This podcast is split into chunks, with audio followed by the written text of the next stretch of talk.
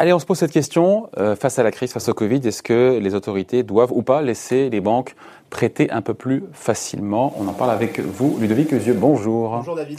Merci d'être là, cofondateur d'Artemis Courtage. On a eu ces règles édictées par le HCSF au comité de stabilité financière. Des règles, c'était fin 2019, c'était évidemment avant la crise, avant la, la crise sanitaire pour freiner, vous avez dit, il était venu sur ce plateau d'ailleurs, euh, François Villeroy de Gallo, le gouverneur de la Banque de France, faire le SAV, il avait dit qu'il faut éviter l'emballement du crédit immobilier en France. Euh, sauf que la crise sanitaire, évidemment, est venue percuter tout ça. Résultat, euh, aujourd'hui, on voit bien que les banques, les courtiers, vous aussi, vous demandez, vous appelez une révision des règles. Euh, en quoi c'est vraiment nécessaire aujourd'hui d'assouplir les règles? Parce qu'on comprend que vous prêchez pour votre paroisse, Évidemment, ça ferait plus de business, mais en quoi est-ce que c'est vraiment nécessaire? En quoi est-ce qu'il y a le feu au lac? En quoi est-ce qu'il y a péril en la demeure? C'est nécessaire, d'abord parce que cette recommandation, elle date de décembre 2019. Et le contexte a changé On va fêter ces un an, le contexte a changé. Euh, depuis ce temps-là, il y a eu la crise sanitaire.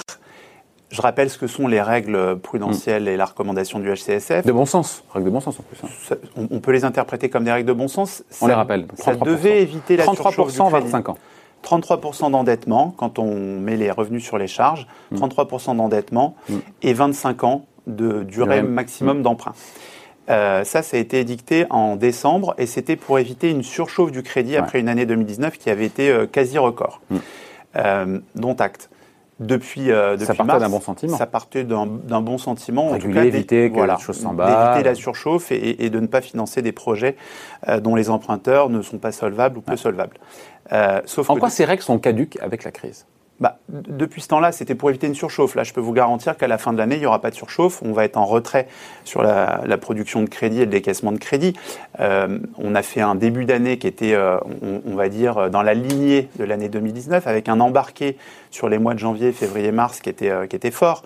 Mais depuis le mois de juin, juin, juillet, août, on est en retrait d'environ 10% sur la production de crédit. C'est pas reparti. J'ai lu que c'était reparti au, mois, au mois d'août que la production de crédit était repartie au mois d'août avec des montants qui, ont, qui auraient retrouvé leur niveau d'avant-crise. Donc on dit qu'il n'y a pas de rechute du marché immobilier, il n'y a pas d'effondrement, il n'y a pas besoin de... Alors d'abord, le mois d'août 2020 est en retrait par rapport au mois d'août 2019. Il est légèrement supérieur au mois de juillet, mais on est toujours plus bas qu'il y a un an.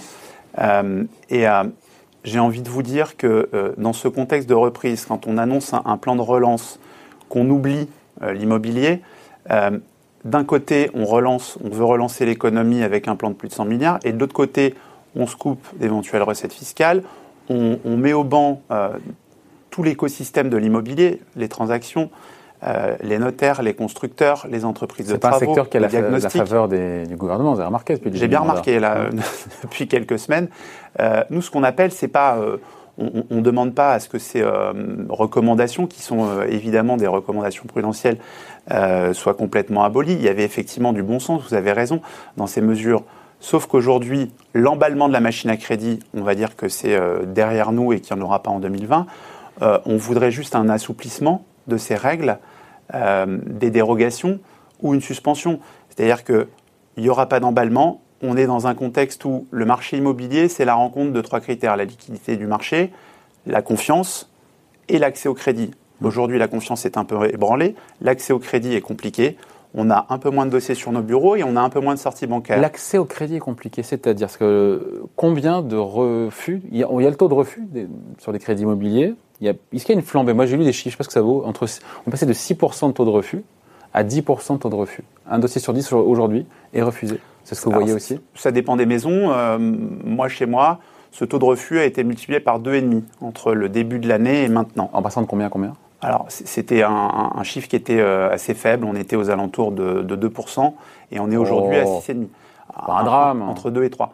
C'est un drame pour ceux pour les primo-accédants qui ont besoin d'acheter leur logement, pour eux, c'est un drame. D'abord, en variation, c'est beaucoup, fois 2,5 sur, euh, sur une période qui est finalement très courte. mais 6%, c'est pas dramatique. C'est pas dramatique, sauf que euh, ce sont les dossiers qu'on envoie en banque et qui reviennent avec un refus. Mais on fait un premier tri. C'est-à-dire qu'il y a des dossiers qu'on refuse de prendre en charge et qui ne rentrent pas dans ces, Parce que vous statistiques. Le refus. Absolument. Comme on sait que la banque, de toute façon, ne prendra pas de dossier au-dessus de 33% euh, ou au-dessus de 25 ans, si on a un dossier qui euh, ne coche pas ces cases, eh ben, on, le laisse sur le bureau, on fait de, la pédagogie, de l'éducation avec les emprunteurs, en leur expliquant qu'il faut peut-être avoir un projet moins ambitieux, euh, qu'il faut repasser sous ce sacro-saint taux de 33%, et on fait reporter le projet à 3, 3 6, 9 mois. Oh. Donc ces dossiers-là, ils rentrent dans aucune statistique. Mais on en a beaucoup, hmm. des, emprunteurs qui viennent nous voir euh, et, à qui on dit non, on ne prend pas en charge, revenez dans 6 mois en suivant nos recommandations. Sachant que 6 ou 10% de taux de refus, c'est une moyenne. Si on regarde uniquement les primo-accédants, j'imagine que pour le coup. Euh, est-ce qu'on peut dire que les primo-accédants aujourd'hui en France ont du mal, plus de mal, vraiment du mal à décrocher euh, un crédit immobilier, sachant que je me rappelle très bien que le gouverneur de la Banque de France m'avait dit je lui ai posé la question, il m'avait dit oui, mais il y a des marges de manœuvre, euh, les banques auront 15% euh, du total de leur production de crédit justement pour servir ces primo-accédants pour pas qu'il y ait de refus. Vous avez raison, ce sont les premières victimes de ces recommandations. Parce que quand on est primo-accédant, en général. Il y a déjà de la flexibilité là, avec ces 15%. On, démarre sa vie professionnelle, on, a évidemment moins de revenus qu'après 10 ans d'expérience, euh, on a aussi moins d'apports, on étire les durées d'emprunt, et, et donc on se retrouve vraiment à la croisée de ces critères. Euh, restrictifs. Donc les primo-accédants sont les premières victimes et les autres victimes de ces recommandations, entre guillemets, sont les investisseurs. C'est vraiment les deux populations qui sont les plus touchées par ces recommandations. ils sont moins à plaindre. Effectivement. On plaint un peu plus le primo les primo-accédants. Les primo-accédants qui donnent aussi de la liquidité au marché. Il faut, euh, pour pouvoir acheter un deuxième appartement, il faut pouvoir vendre le premier, il faut qu'il y ait une offre qui rencontre une demande. Donc c'est un euh, maillon, c'est un premier maillon du marché qui. Tout à fait. C'est, la, la, chaîne est grippée par ce premier maillon des primo-accédants qui ont du mal à accéder au crédit aujourd'hui. Ce qu'on demande sur ces recommandations, euh, c'est qu'est-ce que, voilà, qu'est-ce, qu'est-ce que vous demandez comme parce que la suppression vous l'aurez pas euh, comme desserrement, c'est quoi? C'est on j'ai vu des trucs passer comme qu'on garderait les 33% et les 25 ans, mais le reste à vivre, on, il y aurait un minimum de reste à vivre qui serait de j'ai vu 1300 euros passer par mois. C'est, le grand paradoxe parce que non non mais vous avez raison, c'est le grand paradoxe parce que il euh, n'y a, a, pas eu de euh, on n'a pas déroulé les conséquences ou les cas pratiques de ce 33%. Être endetté à 33% quand on gagne à 2 3 000 euros par mois, c'est pas la même chose que quand on en gagne 10 000. Le reste à vivre n'est même plus regardé aujourd'hui. Donc peut-être qu'il faut endetter un peu moins euh, des profils plus fragiles et, qu'on puisse aller au-delà de, 33, 35, 37. mais là, vous desserrez les contraintes sur les ménages les plus aisés, pour le coup, et pas sur ceux qui en ont besoin, qui sont les primo-accédants, qui ont moins de revenus. Mais, le reste, mais le reste à vivre est, est, à prendre en considération, et il n'est pris en considération dans aucun des cas, que ce soit pour les primo-accédants ou les autres. Euh, ce qu'il faudrait faire d'ici la fin de l'année, puisque le, le HCSF n'a pas prévu de se réunir, euh, ou en tout cas de donner de position officielle maintenant, euh, d'ici le mois de décembre. Ils se sont réunis le 18 septembre en disant circuler, il n'y a rien à voir, ou plutôt circuler, tout va bien. en regardant les productions de crédit un peu dans le rétroviseur, hein, en se disant c'est bon, on est sur des volumes équivalents à l'année dernière, sur des positions arrêtées à juillet ou à août. Euh, sans prendre en considération que les courbes se sont croisées et que depuis le mois de juin, la production de crédit, elle est en baisse et elle est de toute façon plus basse que celle de 2019. Et ça repart pas d'ailleurs, pardon, on revient à la petite parenthèse, la production de crédit là sur septembre, euh, euh, octobre, ça ne repart pas? En, tout cas, c'est parce qu'on ressent, nous, qui sommes au, contact des emprunteurs et au contact des banques, euh, c'est pas l'intuition qu'on a. Et, les chiffres, de toute façon, seront publiés un peu plus tard, mais, mais ce n'est pas le sentiment qu'on a.